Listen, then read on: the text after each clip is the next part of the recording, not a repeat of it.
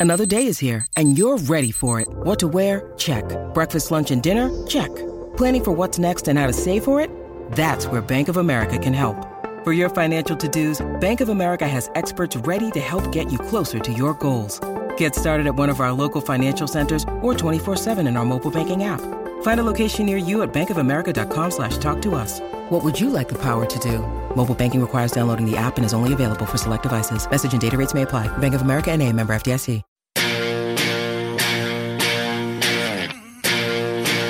The award-winning Crunch Time. So how to go about this? Places the kick, and Riccardi leads up into the pocket. Tough shot coming though. Two behinds and one out on the full. Jake Riccardi from the juncture of 50 and the boundary. Let's fly. Oh, wow. What a moment to arrive with the abyss. Result, they don't really have any timber there. And Toby Greene just stood in the pack and took the mark. The Giants captain, who has led so magnificently through the season, can book his team's place in the preliminary final. And he does just that. And the siren's about to sound. GWS have booked a date with Collingwood at the MCG next week. 13 15 93 to 9 16 70 at the Adelaide Oval. The Orange Tsunami rolls into a preliminary final under Adam Kingsley. They're an any place, any time kind of club, and now the giant task is to beat Collingwood at the G. Isaac Cumming to join us in the second hour to unpack all the action from Adelaide Oval. Plenty of time for a twist in this tail yet. Long kick, top of the 50, up they fly, ball falls to the back. Bowie's got it. Kerno wraps him up. Docherty, Motlop, here's the goal! Got it! Look out! Epic finish coming. Docherty gets loose on the wing. McVee trying to close. Docherty, brave as can be. Marks and plays on. Has a bounce. Kicks to full forward. Up goes Acres. Goal! Oh, goal! Goal! Hit the front inside the final minutes. Straight up the middle. Melbourne go. Rivers launches. The Carlton gods must be crazy. This mad, wild ride. The Blues are going to take it all the way to the preliminary final. Every Melbourne player flat out on the ground. The Demons are done in straight sets. It's a night the Navy Blues will talk about forevermore. The MCG and Lygon Street were rocking as Carlton manufactured the most satisfying of wins. As for the D's, a straight sets exit two years in a row. So is Simon Goodwin maximising this list? And will this group fulfil its potential and win a grand final at the MCG? Do gather, though, now under a pall of sadness and with a chance to pay tribute. Our game having lost one of its most revered figures, a legend by every measure, and a man who can be regarded as the icon of Australian football in Ron Barassi. He wanted to take those challenges on, and he did that several times in his life. I mean, when he even went back to Melbourne when, when they were a hopeless case, and he went to Sydney when it looked like a lost cause. So he just believed, I think he believed in himself, but I think he believed he had a responsibility to do that for the future of the game. We said before the match 100 minutes, at half time 60, and now it's only 25. We've come too far, let us slip now. That is not to say we go defensive though. We're still keeping this bloody pressure up as never been kept up before in the history of North Melbourne. And Vale Ron Barassi. The football world has lost one of its greatest sons, an icon passing away at 87. Hassa Mann to talk us through his legacy. This is the semi final edition of Sunday Crunch Time.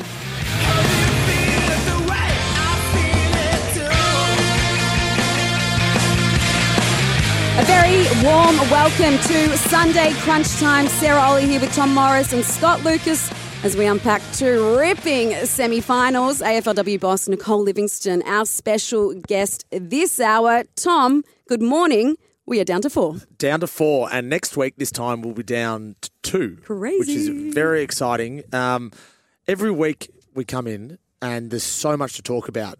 Mostly good this week, but also clearly sad with the passing of Ron Barassi and some amazing articles today in both papers about um, the former Carlton and Melbourne champion. He also coached North Melbourne and the Sydney Swans as well. So I look forward to chatting to Hassa Mann late, later about that. But the footy has been engrossing.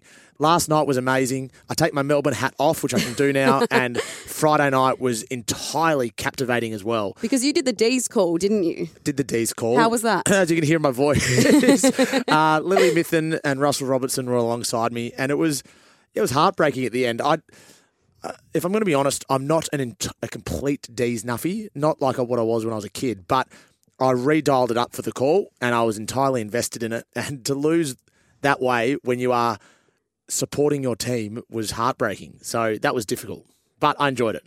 Well, I enjoyed listening to you and you getting your, your nuff on, Tom. Good morning, Scotty. Morning, uh, Sarah. Great weekend of football once Mm. again, isn't it? I mean, the G, the, well, the games that have been played at the G have been, been simply incredible, both based on the football, but the crowd and the support that's there for it. Uh, huge games this week, isn't it? And and both of those teams, I think, will take in a level of confidence. I mean, it's the mo- if you look at Carlton and the Giants, and I think it's the first time in quite a while that those teams, the the top four, have gone out in straight sets. But it's really unique. If you look at Carlton and the Giants in isolation, there is the form teams of the second half of the year, yet they couldn't force their way into the top four, which I think will give both teams enormous hope going in, perhaps more than externally we'll think. But internally, they're really on a roll, playing good football, games in order, makes uh, for a wonderful pair of games this weekend. The first time since 2014, Sarah. Yes, that was Fremantle and Geelong, I think, It was. then. The yeah. two teams had lost in straight sets from the top four. And it just shows again that if you time your run right, that you are a red hot chance. And that's what the Giants have done. And we've seen it And so in, have in time. I mean, I, I saw in, in the paper today Jimmy Bartel talking about 08. Hawthorn timing their run. Mm. The Bulldogs timing their run. There is an element, and it is the nature of the marathon, not the sprint, that those two teams, uh, particularly Carlton, the Giants, timing their run. Yep. Gives you a chance. If your your house is in order when the whips are cracking, you're a chance. And lots of examples of teams not timing their run, going, Huh. I don't know if you can go too hard too early. You can only win the games that are in front of you. But I think back to uh, St Kilda in 2009, unbelievable team for the first 16 or 17 rounds, and still an amazing team, but not quite the same. I think of Melbourne last year. Port Adelaide this year. Port Adelaide 13 this in a year. row. Yeah. Um, I don't know how you get around that because you want to win every game you play, but clearly you want to be at your best at the end of the season.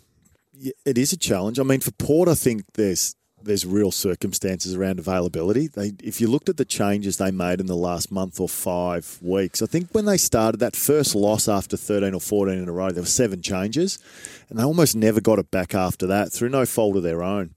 Um, and with Melbourne, there's just that glaring area of their game that they acknowledge, but continues to hurt them. All right, let's get into our semi final edition of the Sunday Snaps.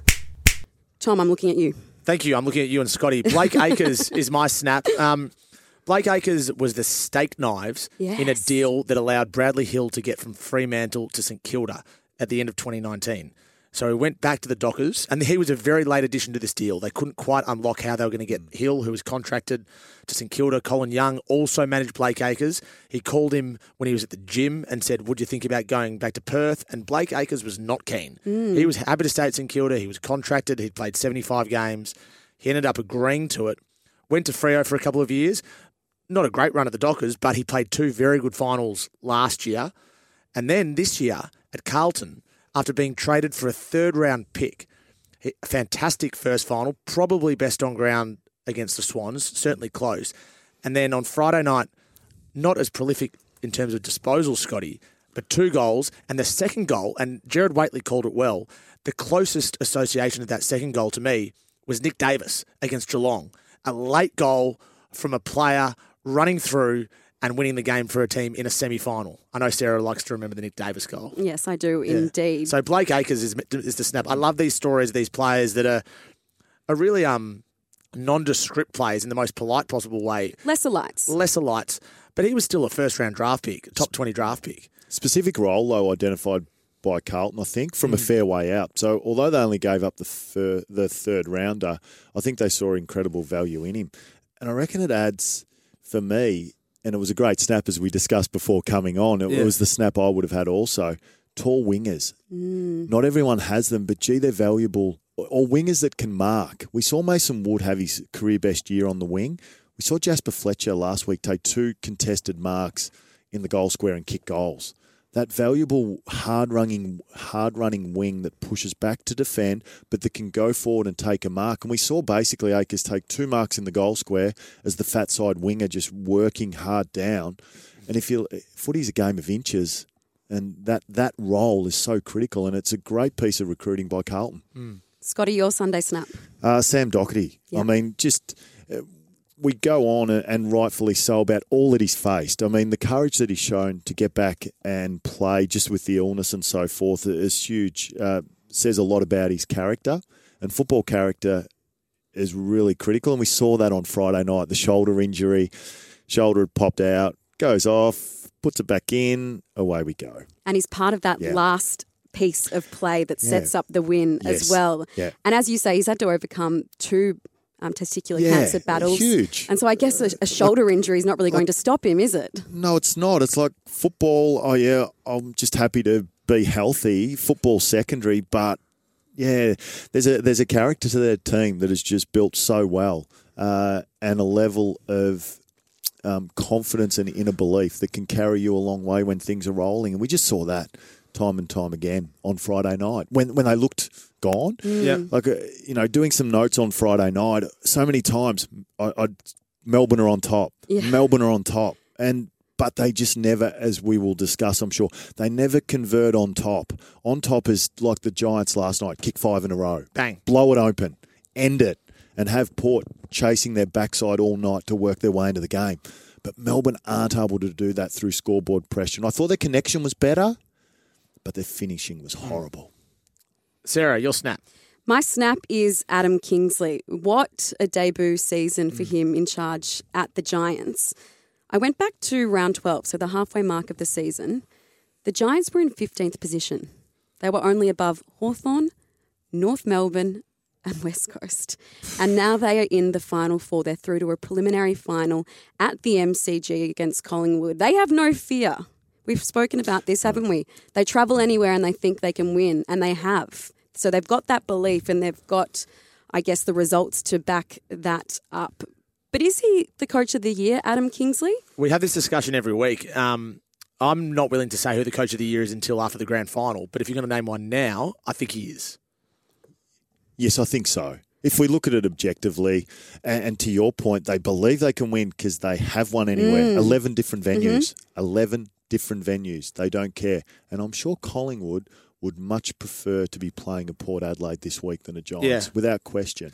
Um, hard to argue he's not. If we look at the other teams in the top four, oh, well, Voss would have something to say about that because if you did you when you said you, where the Giants were, I know Carlton were around about them They were probably just one rung above them. and the pressure on Voss has been far more intense. Not to say that internally Kingsley's trying to get things going, but I think those two are probably a bob of the head. But it's a great point. The, the best thing about Adam Kingsley this year is that he has taken on the criticism and the feedback internally. And he's alluded to it publicly, but it, apparently it was quite stinging internally. He's intense. and, and they didn't The like, stress ball. They didn't We've like it early. it. It. wasn't working early. Hmm. The coach's box was dysfunctional.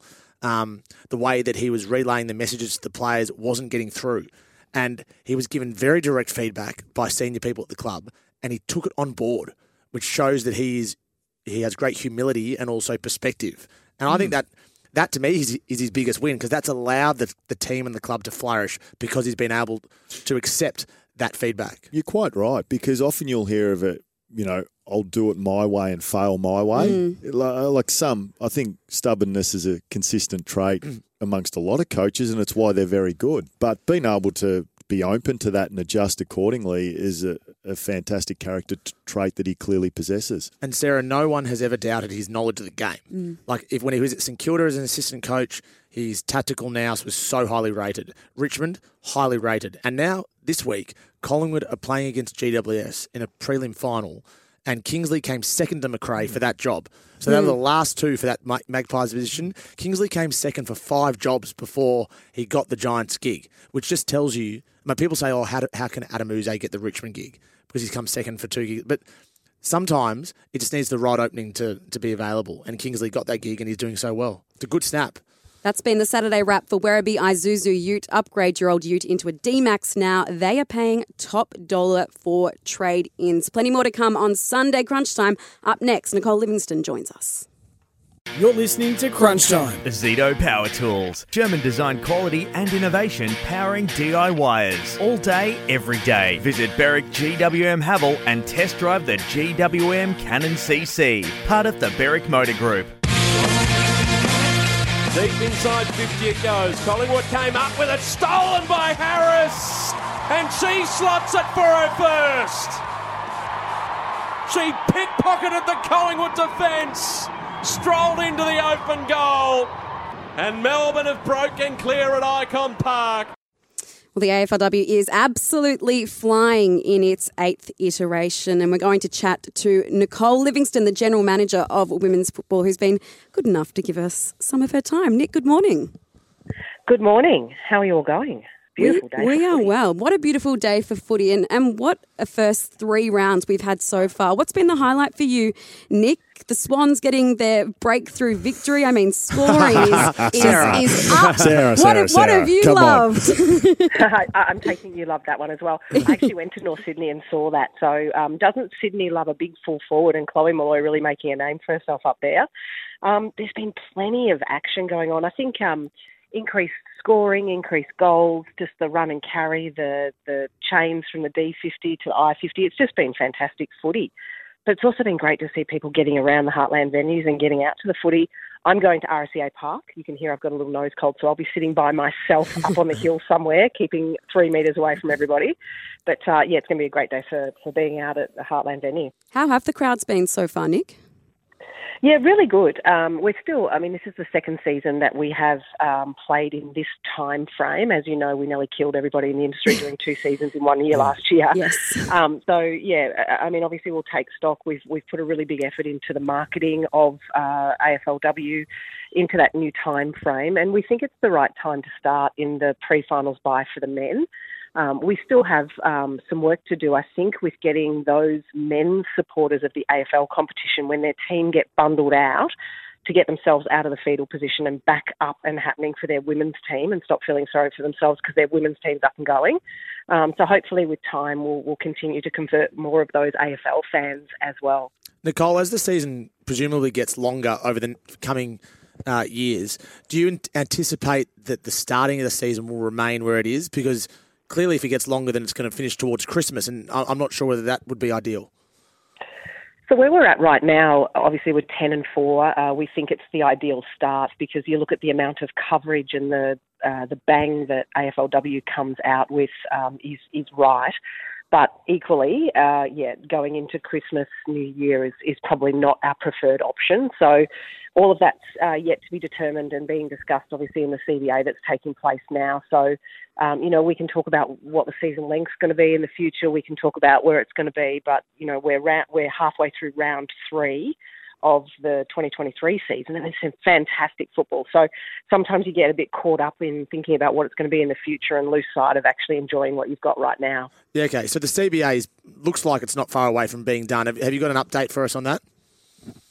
I don't have an update because I'm respecting the process. So uh, we'll announce it when it's uh, complete and agreed to. And um, those conversations, as you know, have been going on for quite some time. There's a negotiating team for the AFL and a negotiating team for the AFLPA, and they're doing their thing, as has been um, the way that it's been since AFLW has started. Nicole, we've seen in the past lightning delay the start to an AFLW game, but if, have you ever seen a snake delay the start to a game?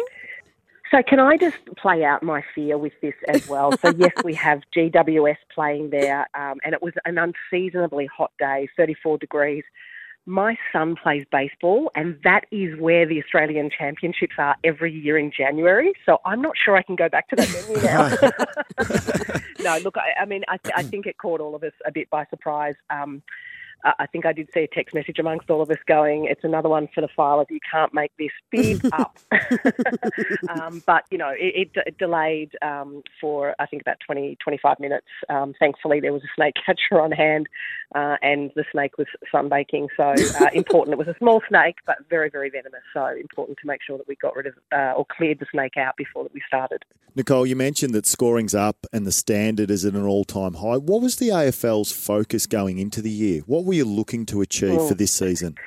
Yeah, so we had five new rule changes, and they're and they're all a, a package deal. They all work to each other. So, obviously, adding in uh, a rotational cap now of sixty, um, uh, you know, trying to look for um, and bringing the boundary lines back out inside the fifty metre arcs in AFLW. There are some unique rules. So we had the boundary lines brought in ten metres. Um, we keep that in the wings and the and the centre part of the ground, so that the secondary stoppages are down. But we think that um, by taking it back out to the boundary line inside the 50 arcs, it's actually going to uh, put the ball in a better position to score. We increased the game time as well. So the game time is up by eight minutes per game. And in round two, that looked about 12% up in time per quarter, but 30% up in scoring. So uh, again, all of this was about trying to have free flowing football and, and admittedly trying to increase scoring as well. And we've seen that last year, our highest score for a round was 90 goals in the round. Uh, and we had 99 in round one, and we had 117 in round two. And that's just, uh, I assume, as the girls spend more time in the system and, and so forth, the skill level is clearly up. If we can just park the CBA, Nicole, and we understand that process and economics, etc., but from an aspirational point of view, and knowing that the girls would like to play one another once a season, making it a 17 game season, when would you, parking the CBA, when would you like to see that be able to happen? Oh, um, And I you know it's hard to park the yeah, economics and So- so so- so- forth, but from an I'll- aspirational perspective.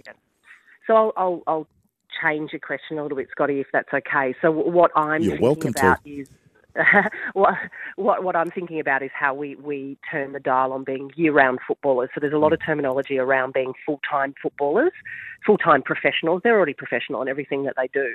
Um, but what I would like to see is year-round footballers. So having a prescribed off-season, a pre-season, in-season, and holiday period, so that really the planning of their lives and also the coordination of things away from football, which is really important, is still front of mind. We fund uh, the player development managers into uh, each and every one of our 18 clubs thanks to BHP. So that is the job of these player development managers to make sure that they're either working and or and or studying as well, so that they're actually thinking about life away from football and life after football as well. So uh, I think that year round, and, and certainly that's been on the table and being discussed as to what year round looks like for the players. So I still think we need to take the step by step um, on this journey because we're only been been around for seven years uh, and eight seasons. So, you know, it would be premature to be talking about what will it look like at this period of time. We, we are focused on the steps um, that we need to take to be able to improve the competition year on year. Nicole, how difficult is it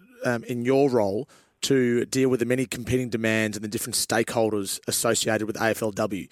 There's clearly players who believe they they should be full time or want to be full time. They want a longer season. They want more money. There's broadcasters. Um, there's so many different stakeholders involved, and to satisfy all of them would be near on impossible. So you need to decide what is right. And from your position, I'd imagine that's even more difficult because your role isn't on the AFL executive, which I think is also an error from the league perspective. I don't expect you to comment on that. But uh, in terms of all the different stakeholders, how do you manage those responsibilities? I'm going to start with the back part first. Um, uh, to say that I'm not in the exec doesn't mean I haven't been able to be, um, you know, thriving in the job that I do and, and successful in the job that I do. Steve Hocking, Andrew Dillon, they're the two that I've reported to on the executive prior to Laura Kane now being on the executive. So Yeah. I don't see that as an issue. Yeah, it is difficult because um, it's difficult to manage people's expectations, and it's human nature to want more and to want it straight away. Um, I think about even the evolution of my sport, and it is better for every generation. So I, I can look at the swimmers now and go, wow, this is really amazing. The amount of technology around, the amount of coaching staff around how sophisticated it is. It wasn't like that for me. It wasn't like that for Dawn Fraser or Shane Gould prior to that. Mm. So every generation it is better. Um, so again, it's hard. It's hard also for players to be thinking while they're in the moment that they are actually trailblazers as well. That will make this a better league for future generations, for their daughters and their granddaughters. And we want to be able to do this sustainably. In seven years and eight seasons of AFLW, the industry has invested almost $300 million in AFLW alone. That's not talking about pathway investment, it's not talking about game development or community investment. Um, so there's a lot of money and a lot of investment going into AFLW, but we just need to be thinking about doing this sustainably. And there's lots of examples of going too big too quickly uh, and, and it not being sustainable. We've made the choice to go to 18 teams though, and I think that's been the right choice to be able to have every club have a women's team and to be able to experience the benefit and the joy that a women's team brings to the club. Nicole, four matches up today St Kilda and Port, Eagles and Carlton, Collingwood and Gold Coast, and it finishes with Brisbane and Sydney. You say you're off to RSEA Park. Who gets the chocolates today? I reckon uh, the Saints might get the chocolates over Port, although they are really hunting a win as well, Port Adelaide. So um, I think the home ground advantage might be it. I think it's going to be packed at, at Moorabbin at RSEA Park. And if people want to go along, uh, just go to women's.afl forward slash tickets. $10 for adults and kids are free. Is there a is the idea to continue to play at Victoria Park and uh, Mineral Sources Park and other grounds like that rather than Marvel Stadium? Is that, is that the short to medium term planning for AFLW, Nicole? Yeah, Tom, and what we're doing is building uh, the fandom of AFLW as well and heartland venues, the feedback that we get, and we research and, and um, interview uh, the fans after every single match that we do in AFLW and have done since the start. And those venues really resonate well with a connection for community to come along. Um, so, yeah, Heartland venues is certainly where we're at for the moment. Um, and again, we're seeing some pretty incredible scenes and some pretty incredible crowds. There are some tier two venues that we'll play at. Obviously, um, we're at GMHBA, we're at Heritage Bank, uh, we're at Manuka, their biggest stands. Um, so again, you know, it's about trying to build this crowd and also the audience. We're still judged by the same metrics as men's sport. We're we're looking at people that are coming to the game, people that are watching the game. And whilst the football continues to, to develop and, and be really good on field, we need to also do the work on, on building the fandom. Nicole, enjoy it out there at Moorabbin today, RSEA Park, St Kilda and Port Adelaide. Thank you for joining us on Sunday Crunch Time. Thanks. Thanks very much. Thanks, Nicole. Nicole Livingstone, General Manager of Women's Football. Plenty more to come on Sunday Crunch Time, but up now, it's the news. You're listening to Crunch Time. Zito Power Tools. German design quality and innovation powering DIYers. All day, every day. Visit Berwick GWM Haval and test drive the GWM Cannon CC. Part of the Berwick Motor Group. On Crunch Time, the News Whip with Tom Morris.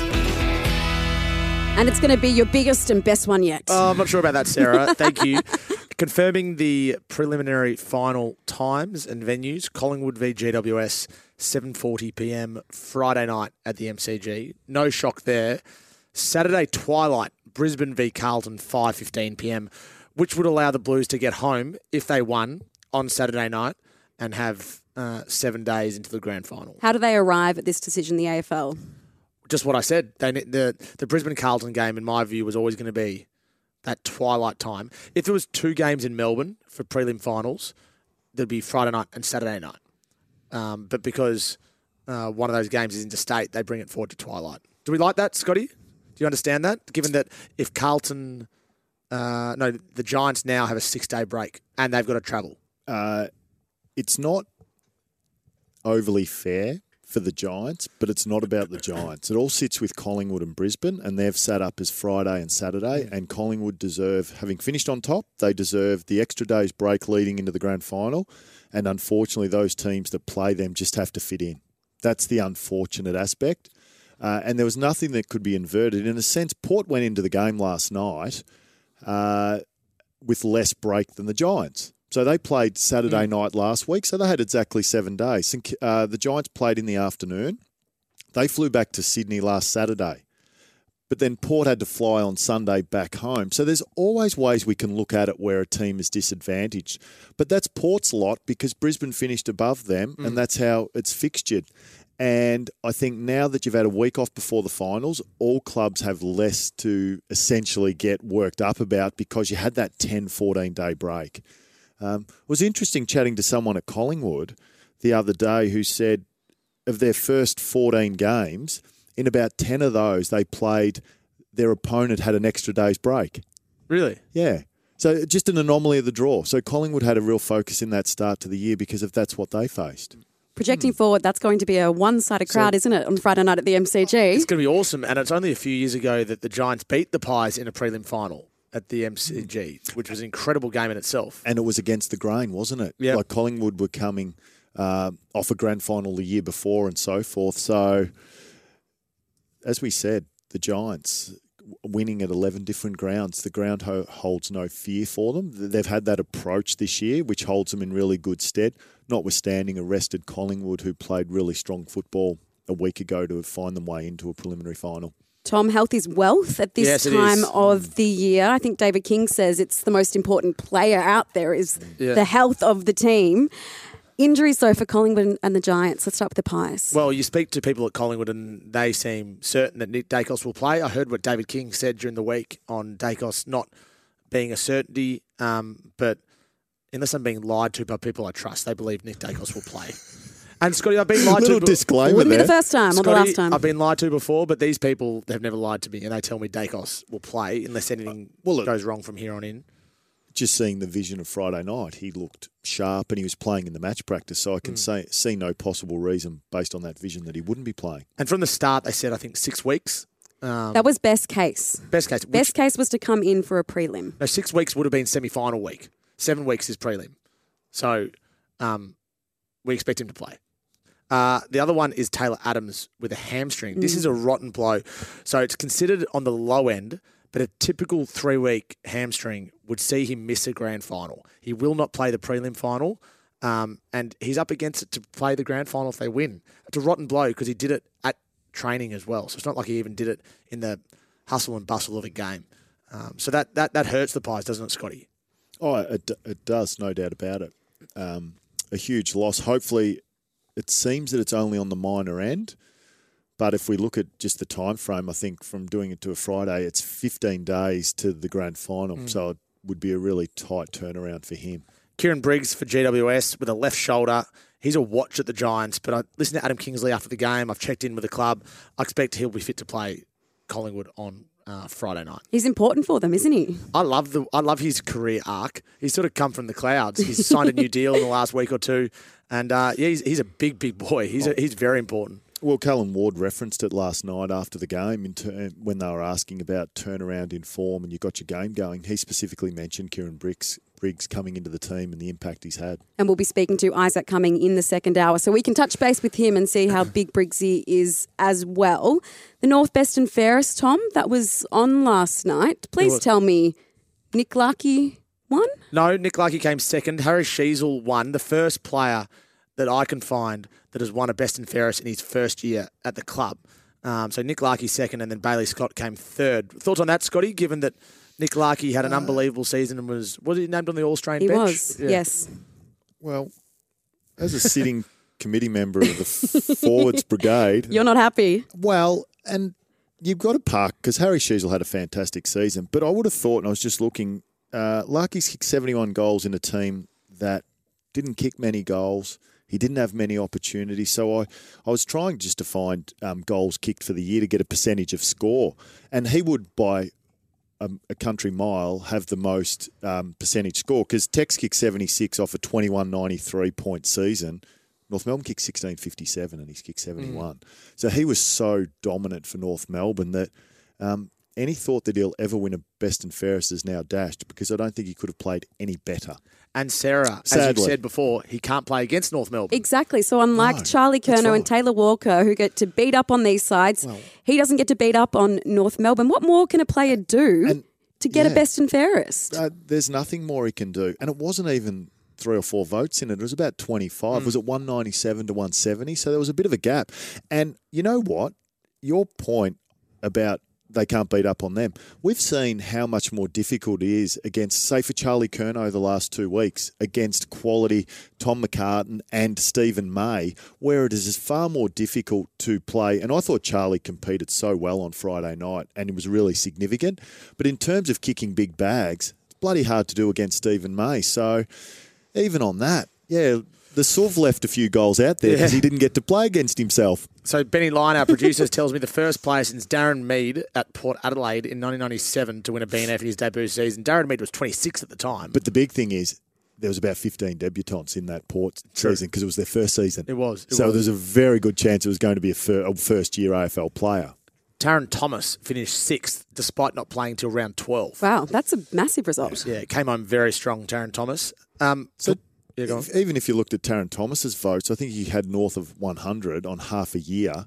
Larky 170 on a full year. You can't say Tarryn Thomas's impact, his half, if you extrapolate out, was anywhere near what Suv's was. You love him, don't you? Suv's a star. Yeah. How can you not be when you just because I think sometimes we rate forwards both on what they do but how they do it, Mm. and the how they do it sometimes has, is overly represented or respected.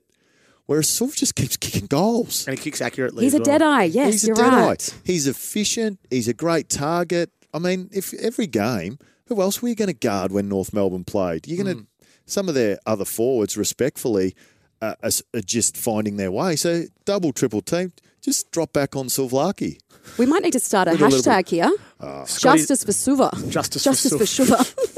Is he a friend of the show? Have we had him on? No. he is now. Yeah, you love him. Honorary. You've never been positive, this positive about anyone all year. Oh, Tom. Um, Maybe I'm Sam. not that sorry, aside from Asava. I'm not that grumpy.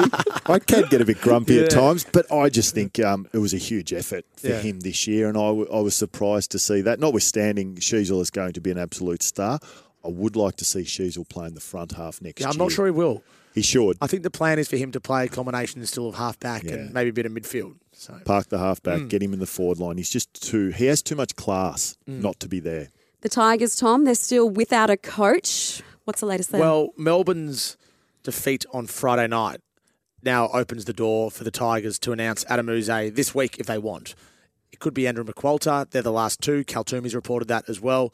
Um, there's no reason it can't be wrapped up now in the next seven to 14 days. And I imagine that it will reach a pointy end pretty quickly. Um, it's just about what they want. Adam Yze came second at the Giants last year, second at Essendon. McQualter is the incumbent. Um, of the last five candidates, Yze's the oldest, McQualter's the youngest. Uh, I'm intrigued to see who they select here because you'd think that the incumbent has the runway to get the gig, but Yze's put forward a very strong case. He's tactically very proficient. He's been at Hawthorn, a successful environment. He essentially coaches Melbourne on match days in 2021 when they won the flag. It's an intriguing decision they've got ahead of them. There's also a cautionary tale when it comes to caretaker coaches, though, right? There is. There is a cautionary tale. Yeah. McQualter's had a fair crack at it. Like they had a he had a he Had was- a long run. aside from uh, Mark McVeigh last year, I would say that he's probably the longest serving. Ruse certainly had a long run at it in 2001 too, just before Did he he took over. season? Yeah, he Yeah. had quite a bit. And I that think worked out Rocket- okay. Yeah. Worked out really Well, well. you've had and Tom, you've had really good mail early on around Richmond. Do you have any gut feel yourself? No, I don't. I don't on this one. It's a very difficult one. I, I think they're two really highly rated people and highly rated coaches. Is it- Um, Does it? Do you think it comes down? Is their philosophy to go? Um, have they decided on whether it's McQualter because he's been there, or will their decision be based on the presentation? Are they, Yeah, I don't do you know. think? Yeah, it's interesting to see whether the incumbent he does he's to be beaten, or whether it's even Stephen, isn't it? Or in fact, whether they've always thought we want someone external. McQualter actually has to knock him off. It's just a mindset, isn't it? And a philosophy of what you want. and sometimes you can get too many weeks in the job, Yeah. and actually Yep. it can work against you. And a couple of big losses for the Tigers, I thought might have worked against McQualter, but he's still in there. Be interesting to see how that one plays Yeah. out. What's happening this week at, at Melbourne and Port Adelaide? They're licking their wounds this morning, Yeah. but how does it look for the rest of the week? Well, from a trade perspective, Brodie Grundy is the big one. Um, the Sydney Swans are the club, Sarah. That you must you must be pretty happy that they're still in the hunt for Grundy. It's about how this contract looks now. It's really about how this trade and this contract looks. Um, this will get done. Grundy to the Swans. did Grundy meet with both Port Adelaide and Sydney? and did Sydney get the jump on Port Adelaide? Uh, what do you mean by the jump? Did they get there first? Not not that I'm aware of. Do you think is that your understanding?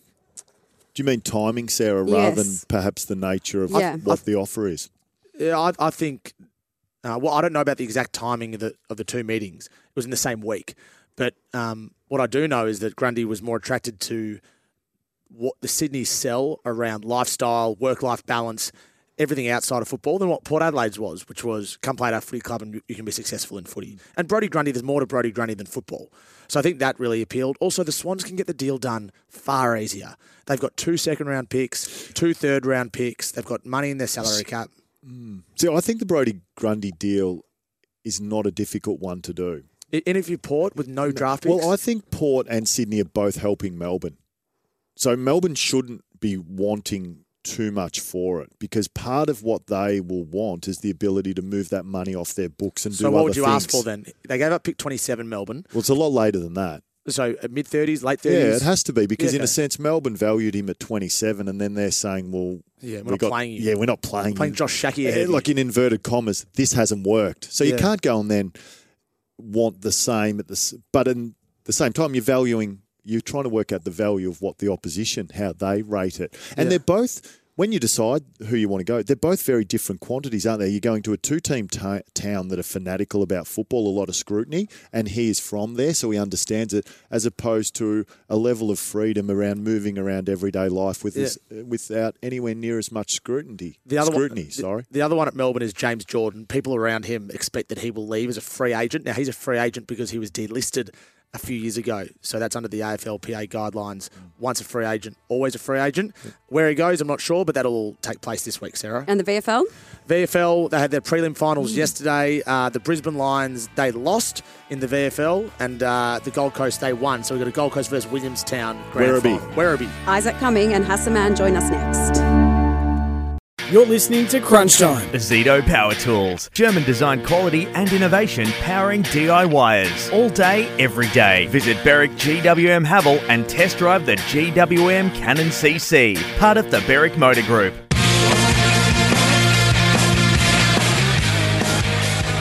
Hello and welcome back to Crunch Time for Zito, powering DIYers all day, every day at Bunnings. And a very warm welcome if you are joining us for the first time around the country. Sarah Olle here with Scotty Lucas and Tom Morris unpacking all this weekend's action. If you're just joining us and you want to listen to the podcast, Nicole Livingstone, the AFLW boss, joined us earlier.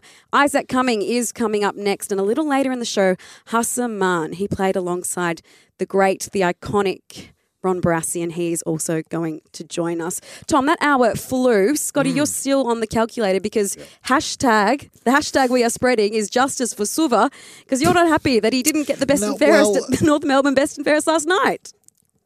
Sheezel's a star. I've got to say that first. But I think the Sylph was better. I've got him down. I've got an old record and I've got the goals. Uh, part one, Sylph kicked 71, North Melbourne kicked 243 for the year, 29.2% of score. I'm going to give you the Walker and Curnow one. That is significant. I'm going to give you the Curnow Walker before. So if you ask me a question and I give a very vague answer, it's because I'm busy on the calculator. Leave me to it. Thank you, guys. All right, so you just keep clicking away there. Tom, A sad morning in many respects with the passing of Ron Barassi, but it doesn't really belie the weekend of football, which has been incredible as well. And I should also mention the passing of Kevin Cowboy Neal as well, 1966 Premiership player for St Kilda, member of their um, Hall of Fame and also Team of the Century. So it is a sad morning for all football fans, but specifically fans associated with the clubs of Cowboy Neal and the four clubs that uh, Ron Barassi was um, a very big part of. But the football of the weekend, the football, we say it every week, the football of the weekend has been engrossing. You can't take your eyes off it. Friday night was incredible last night was incredible. Seeing the Giants, the Orange Tsunami, silence Port on their home turf, what, four, six weeks after losing by 50 points Yeah. at that venue. Amazing. And players like Jesse Hogan, sort of on the scrap heap at Fremantle, traded out of Melbourne, a nothing deal at the Giants. Look what he can do. Seeing. Um, Seeing Brent Daniels become the player that he's become, seeing Stephen Coniglio turn his career around, He's had a renaissance, hasn't I he? I was sure he was done. 2020, 2021, he was on about a million dollars a year. And I thought, this guy's never going to be the same player that he was. And he has become so important for the Giants. 30 disposals last night. And then their defensive unit, Sam Taylor and Jack Buckley, we're about to speak to Isaac Cumming. It's so impressive what the Giants are doing. And straight sets for Port and Melbourne. They've got a lot of soul searching to do as well. They do indeed. You were doing the Demons call for SEN on Friday night. How was that experience? Uh, well, it was disappointing because the D's lost, um, and that made it a little bit more difficult. But it was good fun. I need to I needed to dial up my nuffness a little bit more than I usually do. I'm so used to being a reporter and a journalist, and as a result, actually being extremely impartial when I'm watching Melbourne games and almost divorcing myself from my childhood love Hmm. for the club. But um, I, I rediscovered that, and in the end, it was heartbreaking seeing Blake Acres keep that goal. But if I can take a step back from it, I think Carlton deserved it. I know Melbourne missed their chances, but Carlton took their chances, and that's the game, isn't it? And Melbourne have a history now over three or four years, aside from one month in 2021, of losing games in the same manner. And it happened again against Carlton on Friday night. For the second year in a row, a straight sets exit for Simon Goodwin's side. Uh, We flagged it off the top a little bit, but are they maximising this list that they've got? Because this list is better than one flag and one flag at Optus Stadium. Well, yeah. Speaking to Melbourne supporters as I have done over the past 48 hours, the answer is no. This list needs to win another flag to frank its potential and its quality and its talent. And to go straight sets two years in a row, you know, Sydney and Brisbane last year, um, and then this year losing to Carlton and a very talented Collingwood team, just proves that something's amiss when it matters most. And it's interesting because you've got a football club that is so competent in the midfield, so stable in defence, now very stable off field. But the forward line, and whether it's the forwards, whether it's the, the connection to the forward line, Scotty, regardless, it just seems dysfunctional at times. And, um, and that's something they need to try to fix in the off season. How they fix this remains to be seen. Because next year, out of contract, is Ben King, Jamarra Ugle-Hagan, Oscar Allen, Aaron Naughton, Jesse Hogan. They've got all these key forwards out of contract at the end of next year. But how they're going to find someone to straighten them up and to provide that better connectivity this year, I don't know how they're going to be able to do that. Now you've got blisters on your fingers over there, Scotty, from just bashing away at the calculator. How are you going? Suv, as I said, 29.2 percentage of score. Mm. Tex, 23.8. Mm. Charlie, 28.3. So the clubhouse leader on goals to scores ratio, importance to team, etc., is the Suv. Tell you what I like, Sarah. The hashtag Justice for Silver. Scotty doing it old school with a pen and paper and a calculator, tapping away. yeah, I just needed the goals. How many did kick? How many the team kick? Divide by one another, and you got Surprised an you, answer. didn't, surprised you don't have a chalkboard. Times it by with 100. Well, the Giants would've- were absolutely sensational last night. In the end, 23 point winners over Port Adelaide. And Isaac Cumming, how about this goal? Bikes it away. Power Pepper just hammered to ground when he took possession by coming No way through. That one Spader's holding the ball. Isaac Cumming makes his approach to goal. He launches well outside 50, made sweet contact. Oh, he carried it. He knew exactly what he was doing. It just kept coming and coming and coming all the way home. Sweet contact and then some. And Isaac Cumming has been good enough to join us this morning on Sunday Crunch Time. Isaac, welcome. Thank you very much, guys. How are we? We are well, but more importantly, how are you? How was everything last night? You guys just find a way to win anywhere, anytime. Yeah, it was um, it was a great night. There's uh, yeah, not much to be unhappy about at the moment, so it's uh, exciting times. Congratulations on the win, Isaac. Now, are you back in Sydney or have you yet to fly back? How has the last 12 hours looked from a recovery point of view? And how does this week look knowing that you're playing on a six day break and you've travelled? It'll be the third week in a row that you're travelling. Yeah, I um, I literally just walked in the door back at home, so we got a nice early flight this morning, which was uh, which was good, and um, yeah, obviously last night was pretty cruisy. Just got back to the hotel and chilled out, but um, yeah, six day breaks. Like I actually, I actually enjoy them because the week's quick, training's the as, and um, yeah, if you sort of just do a little bit of extra recovery here and there, you end up feeling the same as you do on a seven day break. So uh, we're pretty keen for it.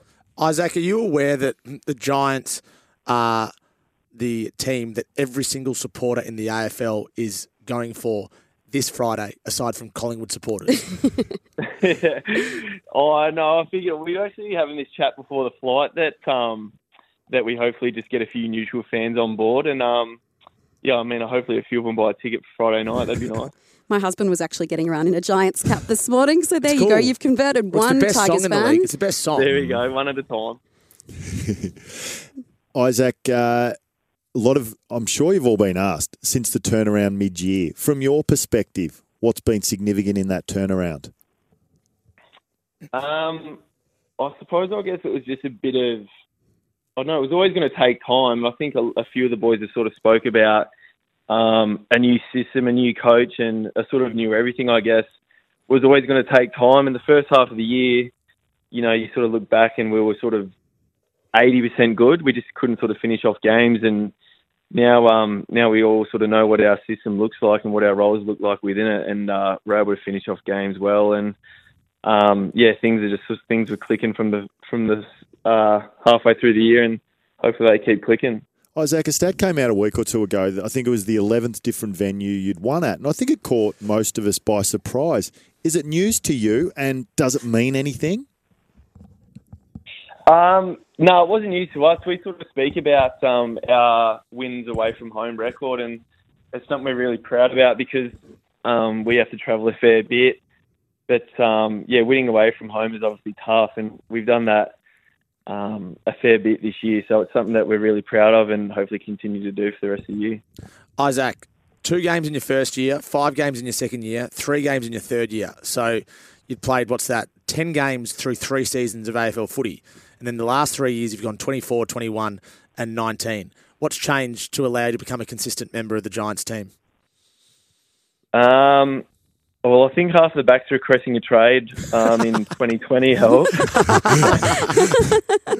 uh, that helped me out a bit, but um, no, I think my first yeah my first four years it was obviously um, a pretty star started backline, um, so I had to sort of just do my apprenticeship, I guess. And once a few of them left and an opportunity opened up, I um I just sort of had to take it with both hands. And um yeah, this year's looked a bit different. Sort of haven't played that much in the back line, but uh, yeah, very happy to just sort of be playing consistent AFL footy.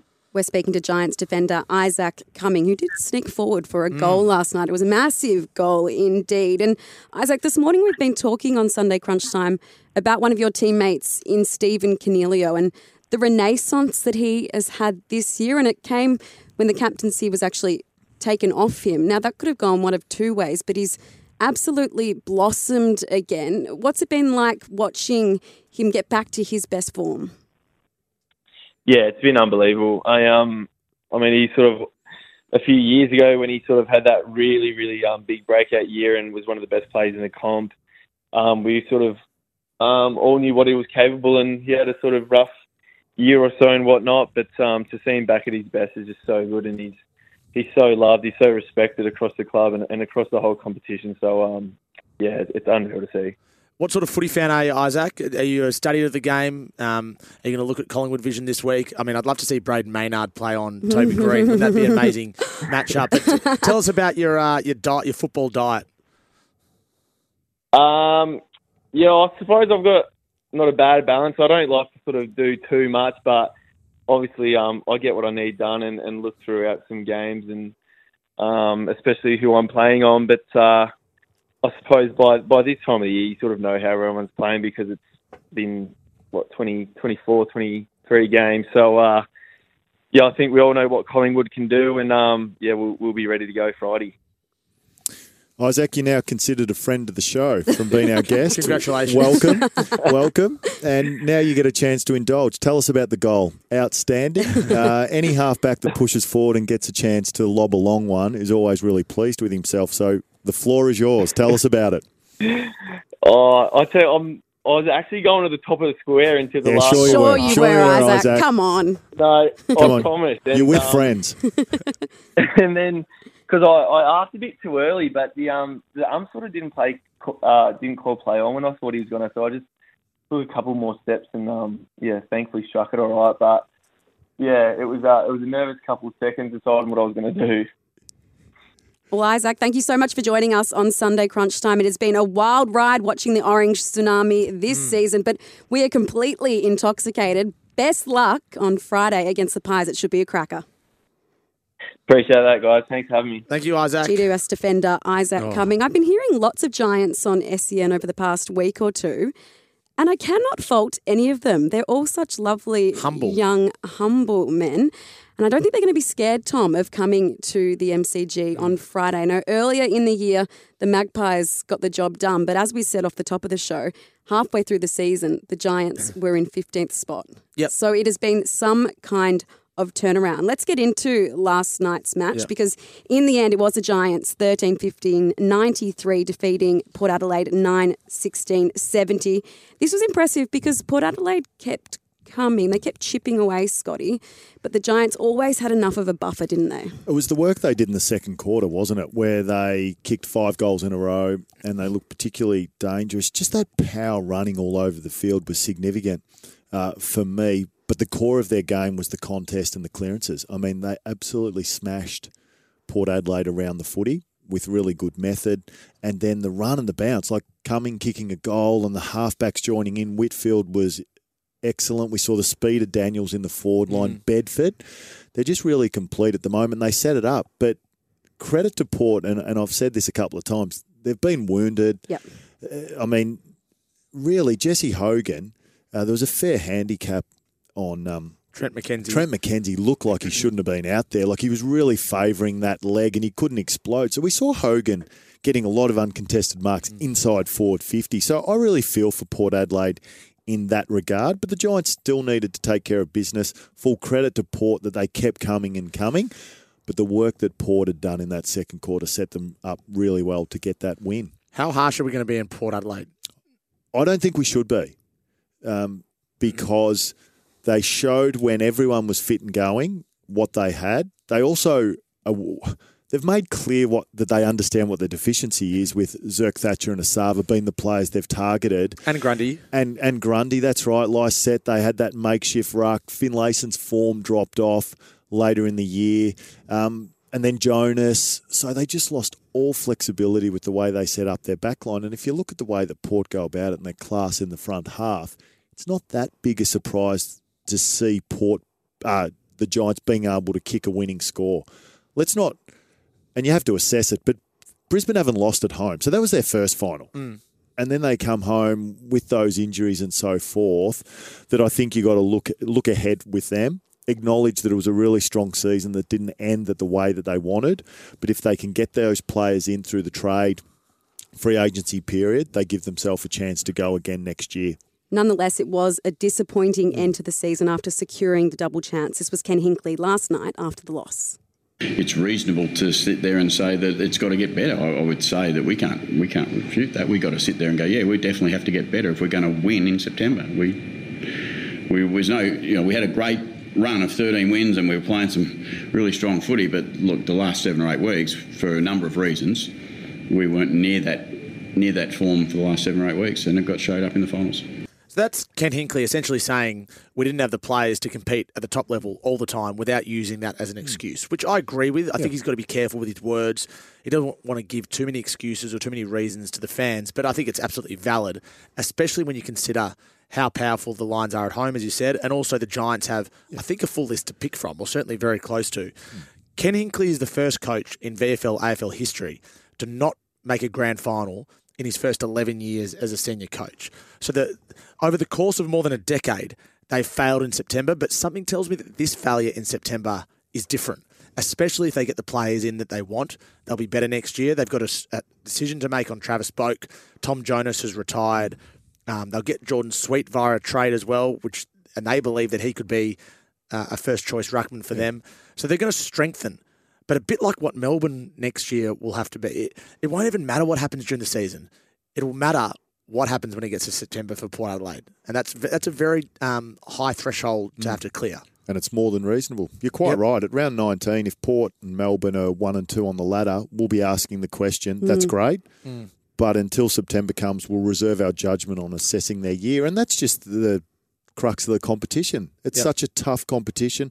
And I'll often, it's a marathon, not a sprint. So within seasons, you see ebbs and flows in form, and you don't always control. You're not controlling those ebbs, and, and Port came off their game at the wrong time. We've seen Carlton and um, the Giants really bounce. Collingwood went flat for six weeks. I, I think a part of that was availability of players, but also the length of the season and um, having reached what they needed to, that they're almost getting itchy. Hey, we just need September to come around. We can't do anything more now. Uh, that's the challenge of our game. It's a long season. And you said it, I think, at about round 20. How important is this going to be who finishes second as opposed to third?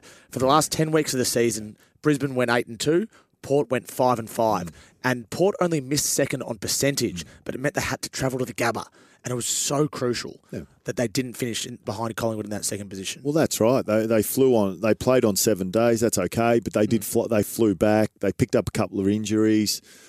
It's a brutal game to play at the Gabba. They haven't mm. lost there all year. You're right. Where you finish uh, has really dictated that because of who finished mm-hmm. where. And Sarah, mm. alongside Essendon and St Kilda, I think Port are the most interesting team this off-season.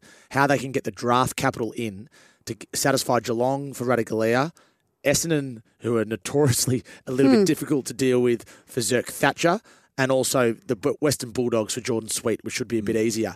They don't have a pick at the moment, Port, before the last selection of the second round, which is tied to Collingwood. So they can use future selections, or they can give up some players, but they have to get creative.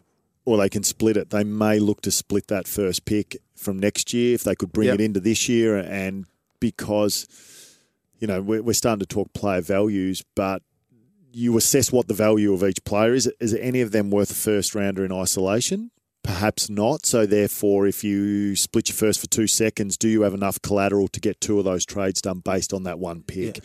All to be planned out. And you're at then the centre of that. creativity will be a key. Yeah, yeah. You're look, at the we'll- coalface we'll- with that with the Sava Yeah, we, we will be involved in that with the Sava. Yeah, And, that's, and he's a hard one to value. Without without talking about his value, hmm. a job of any manager is to chat to the club giving up the player and what their expectation is, and the, the club looking to acquire and what their expectation is. 99 times out of 100, they're different. Yep. And that's part of our job, just to, to work through that in, in a manner that we think satisfies both teams in a fair and reasonable manner. That's all we can do. How did Port Adelaide massage and negotiate this situation with Travis Boak, who is a club great who wants to keep playing? He chaired off Tom Jonas last night, but he himself wasn't hmm. chaired off. He doesn't want to retire, but is he going to be at Port Adelaide next year, Tom? I wonder whether he chaired Tom Jonas off Scotty because he didn't want to be chaired off himself. So he quickly ran to the player that he knew. and, Get on my shoulder. That's not going to be me. Yeah, that appears to be an interesting conversation that needs to be had. And, and I was interested. He was sub last week, uh, and whether having not tracked his form in the last month or so or his body, I thought he was a very good player last night for them. 348 games. He had 21 disposals last night. The question Port have to ask is do they want a 35 year old on the list that might be playing SANFL next year? Or would they prefer to give games to a younger player? And then the question that, that other clubs have to ask is is Travis Boak a- any value to us? I don't think that's even a conversation. No, and look, I don't think you're bringing a 35 year old player into your club, uh, despite all the leadership and benefits he had, because look, he's been such a wonderful player for Port Adelaide, and they'll work out that. But you, your statement was correct. You absolutely, if there's any chance that he could end in the SANFL next year, I'd say Travis, you've been great. Um, go out on such a high. Um, but players are so competitive. It's you know they want to play play, forever. forever. Yeah, they do, and he's given himself every chance. And 348 games says he's done everything in his power for his entire career. Um, but it does it comes to the end for for everyone, and the fact that they haven't done it at this stage perhaps means the Port have a view that may differ from Travis's. It, it, it ended respectfully with Robbie Gray, with mm. Justin Westhoff, with Tom Jonas, it appears as well. But this just seems a little bit more difficult. And quite all your hope is that it ends in a really respectful manner, however that ends. Hmm. Hmm. On the Giants side of the equation, they set up a preliminary final at the MCG against Collingwood on Friday night. Tom, we were saying that this might be one of the more one sided crowds of all time, and this was something put to Adam Kingsley last night. Well, I can only speak on the last two weeks. You know, 45,000 today, probably 40,000 of them Port Adelaide supporters, loud crowd, obviously very passionate. We were able to do a pretty good job. And then the week before against the Saints, I think we maybe just short of 70.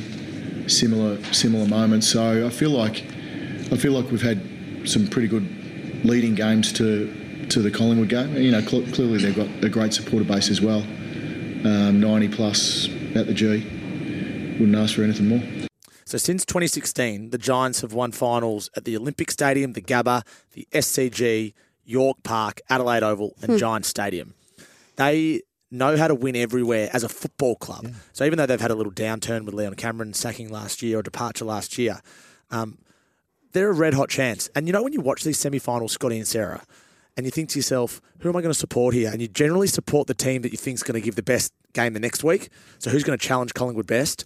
And the Giants are clearly more of a match for Collingwood than what Port would have been at the MCG. Still a tough ask, but they're a sniff.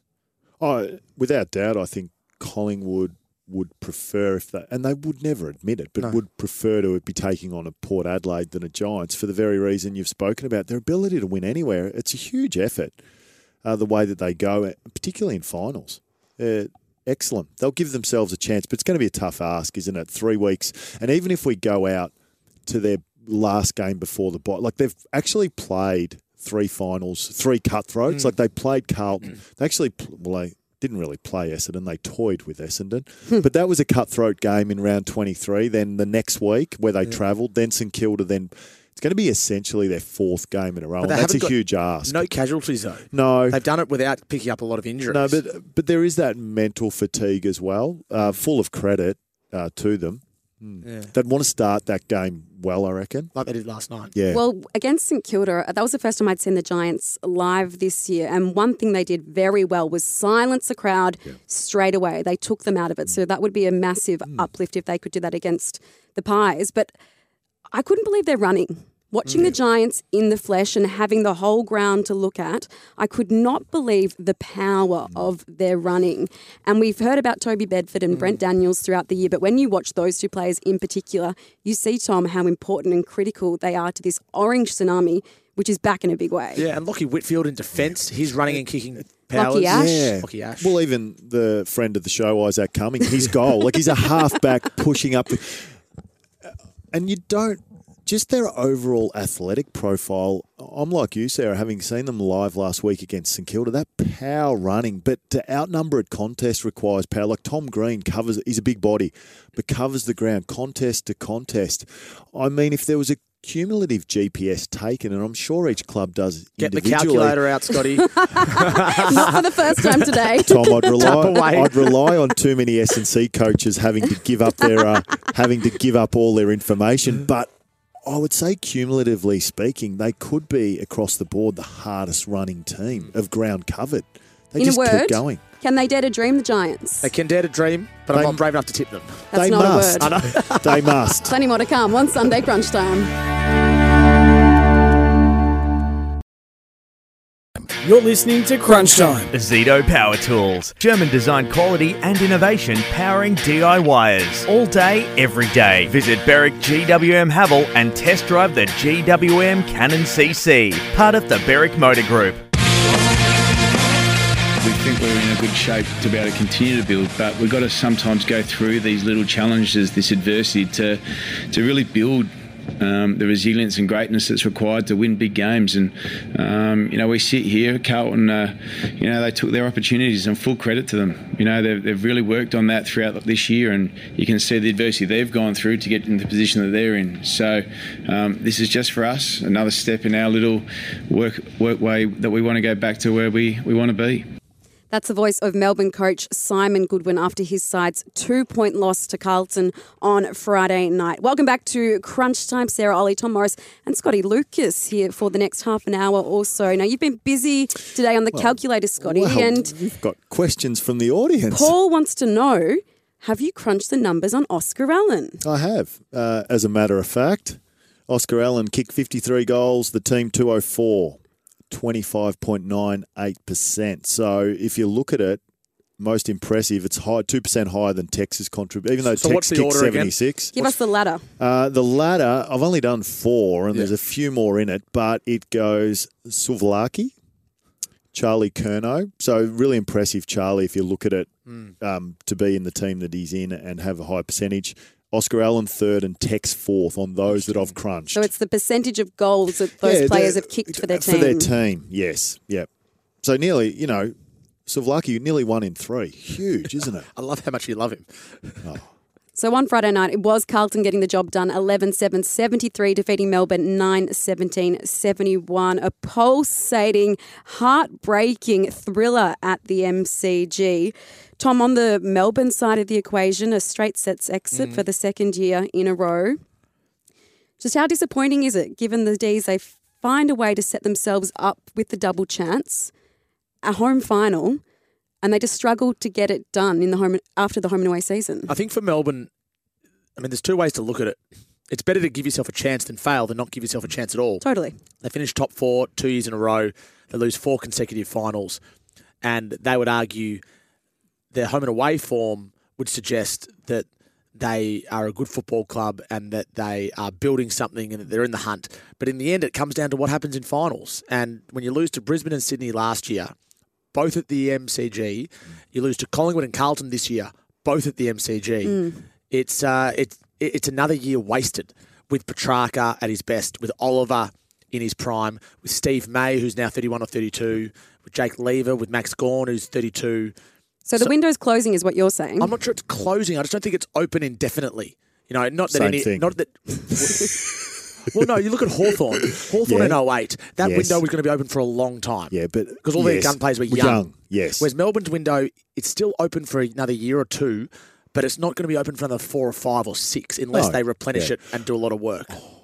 Yeah, one or two, because you think Max. Probably a couple, I think. I think two, but Max is 32, 33. So that window is, yeah, one or two, but you Yeah. don't need much to go wrong with some of those players. They're elite. Their backline is elite. Their Yep. midfield are elite. It's just the difference between their forward line and all those other areas. It- and and to be fair, uh, their perfect forward line would have, and it's still got work, Petty and Van Rooyen. Yes. Neither of those played. Um, that makes it harder. I liked that they put Pickett and they tried something different. Would have liked Petrarca to play up there a little bit more than he did.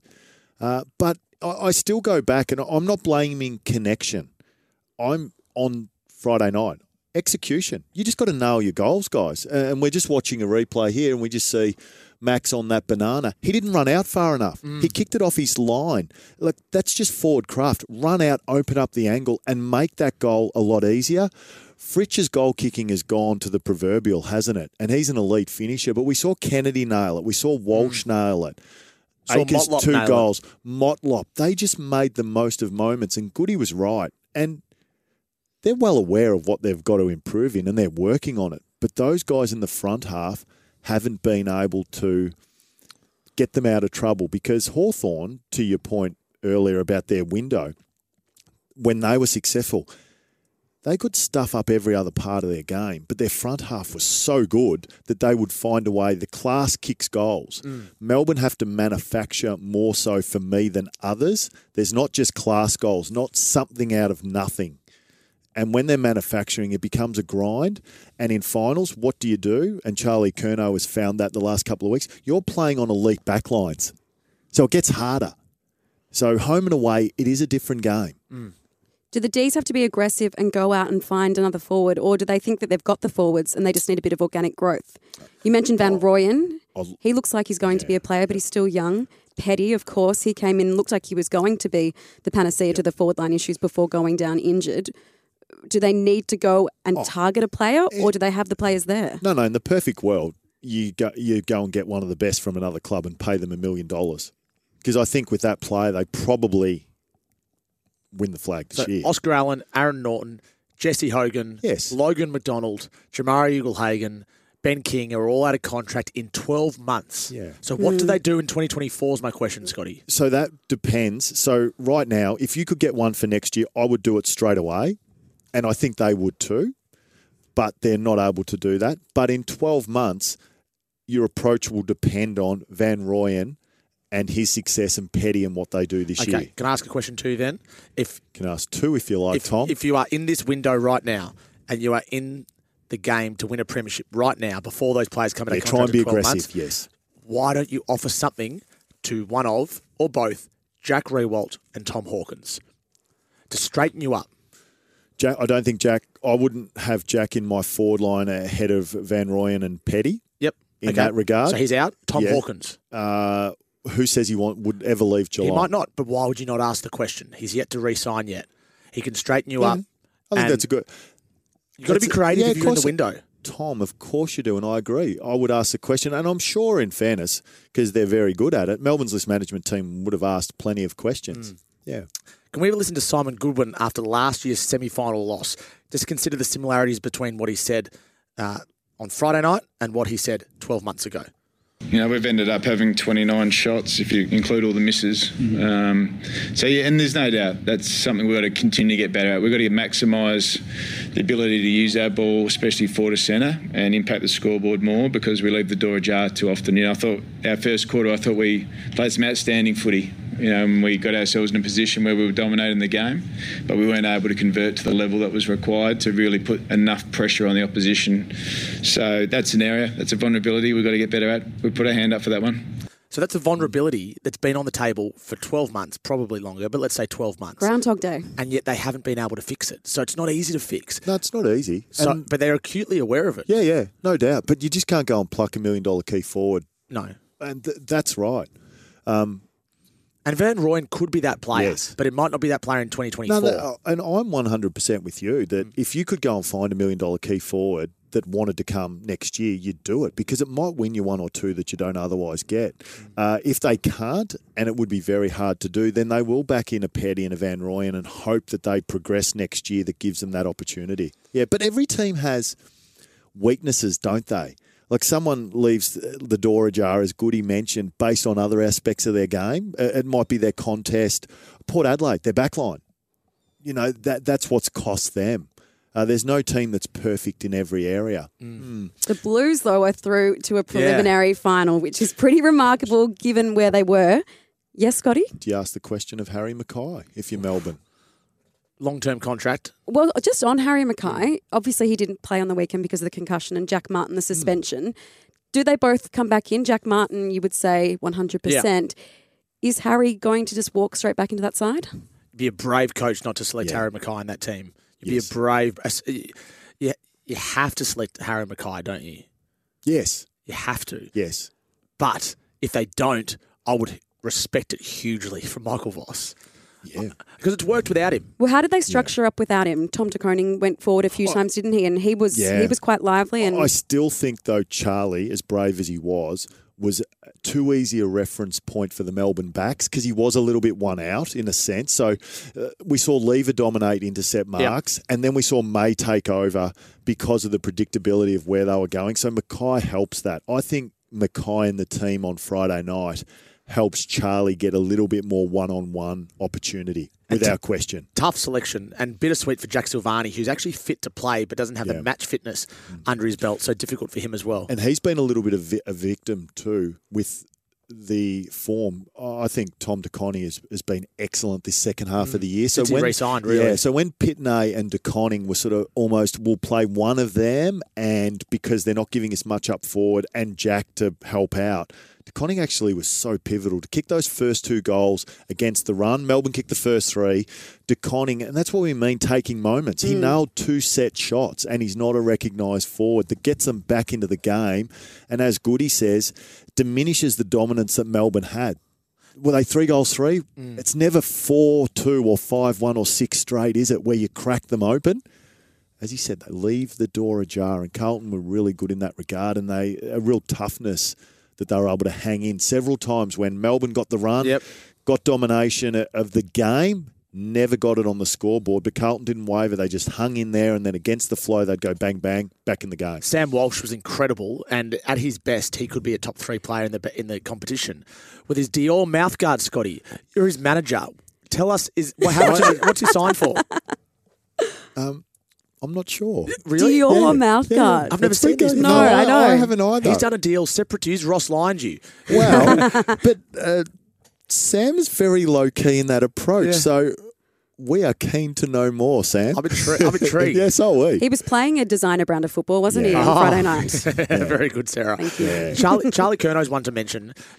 Carlton have beaten Melbourne twice in six weeks, and on both occasions, Curnow's had absolutely no influence, which is a good sign for the Blues. But it's a ref- it's more a reflection how both teams play. So if we, you listen to them talk about all I could, uh, Goody and Voss, Vossi were talking the same game. We base our game on contest and defense. So it was never going to be a high scoring game, was it? Really, when you look at that, this week he needs to have a, a big game because if you look at the way Melbourne were never going to kick 15, were they? No.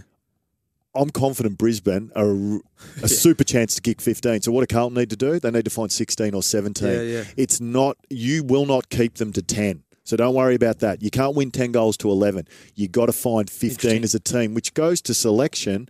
Jack Martin and McKay become more important because do they help you kick 15? Of course. Exactly. So the team that you play also determines your matchups and your approach. They can't. They've got to have big contests. They've got to be defensively minded, but they need to be able to kick 15 or 16 because Brisbane are red hot, as we know up there. This weekend, the football world is mourning the loss of Ronald Dale Barassi. Hassa Mann played alongside him, and he's going to join us next on Sunday Crunch Time. You're listening to Crunch Time. Ozito Power Tools. German design quality and innovation powering DIYers. All day, every day. Visit Berwick GWM Haval and test drive the GWM Cannon CC. Part of the Berwick Motor Group. Welcome back to Sunday Crunch Time on a day where the football world is mourning the loss of an icon and an ornament to the game. Ronald Dale Barassi passing away at age 87.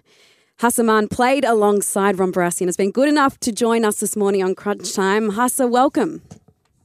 Yeah, good morning or afternoon. It is quite the legacy that he leaves behind, Ron Barassi. What was he like? Yeah, look, it's a sad day for all of us. Um, passing of Ron. Look, Ron was an outstanding footballer, as we all know. He was a champion teammate of mine for many, many years. He was a great individual and, above all, a terrific friend. And I just think how lucky was I to have played six years with Ron um, during those successful years at Melbourne. And uh, to not have him any longer is um, is going to take a while to you know to accept. Hassa, we really appreciate you coming on today to remember uh, Ronald Dale Barassi. Can I ask, as a footballer, I, clearly I wasn't lucky enough to see him play. I've only seen a few highlights. What sort of player was he?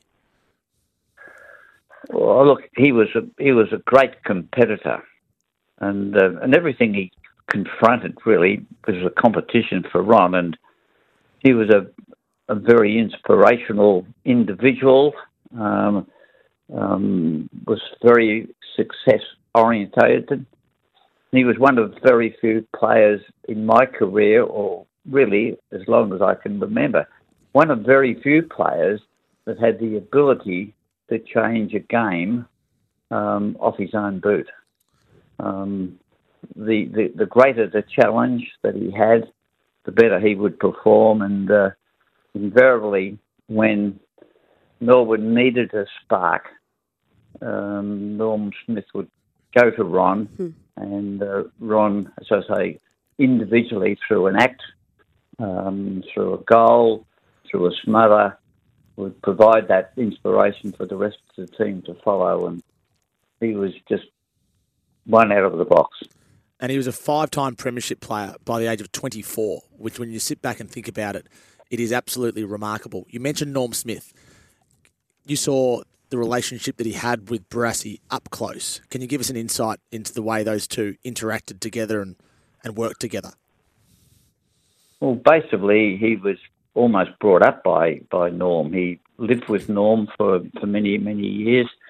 And uh, but from a football perspective, he was really probably Norm's whipping boy.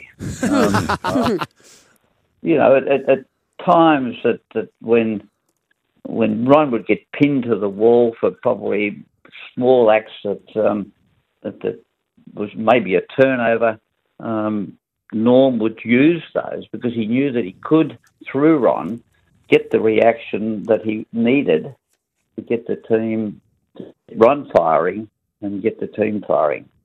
Um, at times, you'd sit there at half time and see Ron pinned to the wall over, a, as I say, a minor act. Um, and then after half time, uh, you know, he had been set alight and away he would go. Hassa, he was so successful to be able to play in uh, premierships at Melbourne, but then to go and coach in flags at two other clubs after that and have the ultimate success. Very few have been able to do. Why do you think Ron was able to go and take that elsewhere and be equally as successful after a, a remarkable playing career? Well, it was interesting when he was appointed coach of Carlton, which was a tremendous shock to us, the players, particularly after a premiership. Um, and um, the hardest thing that Ron would have had to have done would be would be to tell Norm Smith that he was going to go coaching. He'd been appointed coach of Carlton or approached to be coach of Carlton. A lot of people don't realise that Norm was prepared to stand aside for Ron to take over coach Melbourne. But it wasn't surprising to us or to me particularly that uh, Ron, whilst he would have loved to coach Melbourne, knew that to succeed he had to go elsewhere to uh, you know to get that experience and uh, um, how lucky were, were Carlton players, North Melbourne players, and, eventually Sydney players to uh, have have had the experience of uh, being part of Barassi's career. Hassa, what sets him apart from perhaps other legends of that era? Because I think, and we're all that little bit younger, but if you were to say to us who is the name synonymous with our game, we would say Ron Barassi above many other players who have had equally as good a careers. What is it about Ron that has him sitting at the top of the mountain in that regard? Well, I, I was fortunate enough to play, you know, a long time, as I said, with Melbourne. My first six years playing with Ron, and and being able to play when he was at his very, very best. Surprisingly, Barrass only won two best and fairest with the club. And I mm. often wondered why that was, but then when I stop and think, Ron set such an exceptionally high standard that he had to play an exceptional game to probably be considered um, in, in the votes for the best and fairest. Barassi just loved the challenge. It just, you just loved playing with him because you when the chips are down, Barassi would be able to find something. And I guess the only person that probably challenged Ron um, for being the top player was probably Ted Whitten. Mm. Both Ted and Ron um, had this uh, fierce determination, particularly when they played against each other, because there was always a question on who was perceived to be Mr. Football. And um, I can recall one instance where we played Footscray at the MCG, and the the media had sort of built up the Barassi Whitten contest that was on, and I remember the ball going out of bounds on the members' side, in front of the members' stand, and the ball was thrown in, and there was a contest when the ball hit the ground. And these two titans came together, and the ball went forward, mm. and it was almost it was almost like no other player existed because these two, the ball kept going forward, and they clashed. They separated. They clashed, and the ball went forward, and it basically went from in front of, or the half forward flank in front of the members stand to the opposite half forward flank. And these two Titans had clashed about six or seven times, um, and the ball went out of bounds. Mm. And I can still recall both of them sort of stopped, pretty much exhausted, looking at each other as if to say, well, we proved nothing today. yeah. I'll always I'll always remember that incident. It was probably the most individual contest amongst you know two greats mm. trying to prove a point. Well, Hassa, thank you so much for joining us on Sunday Crunch Time on what is a really sad day, but we really appreciate your time. Okay, thank you. Hassa Mann, who played alongside the great Ronald Dale Barassi. Just very quickly for Tyre Right, you two. The prelims next week Collingwood and the Giants, Brisbane and Carlton. Who gets through to the grand final? Uh, Giants and Brisbane. Collingwood and Brisbane. Collingwood narrowly, though. Giants and Brisbane for me. We'll see you again on Sunday Crunch Time.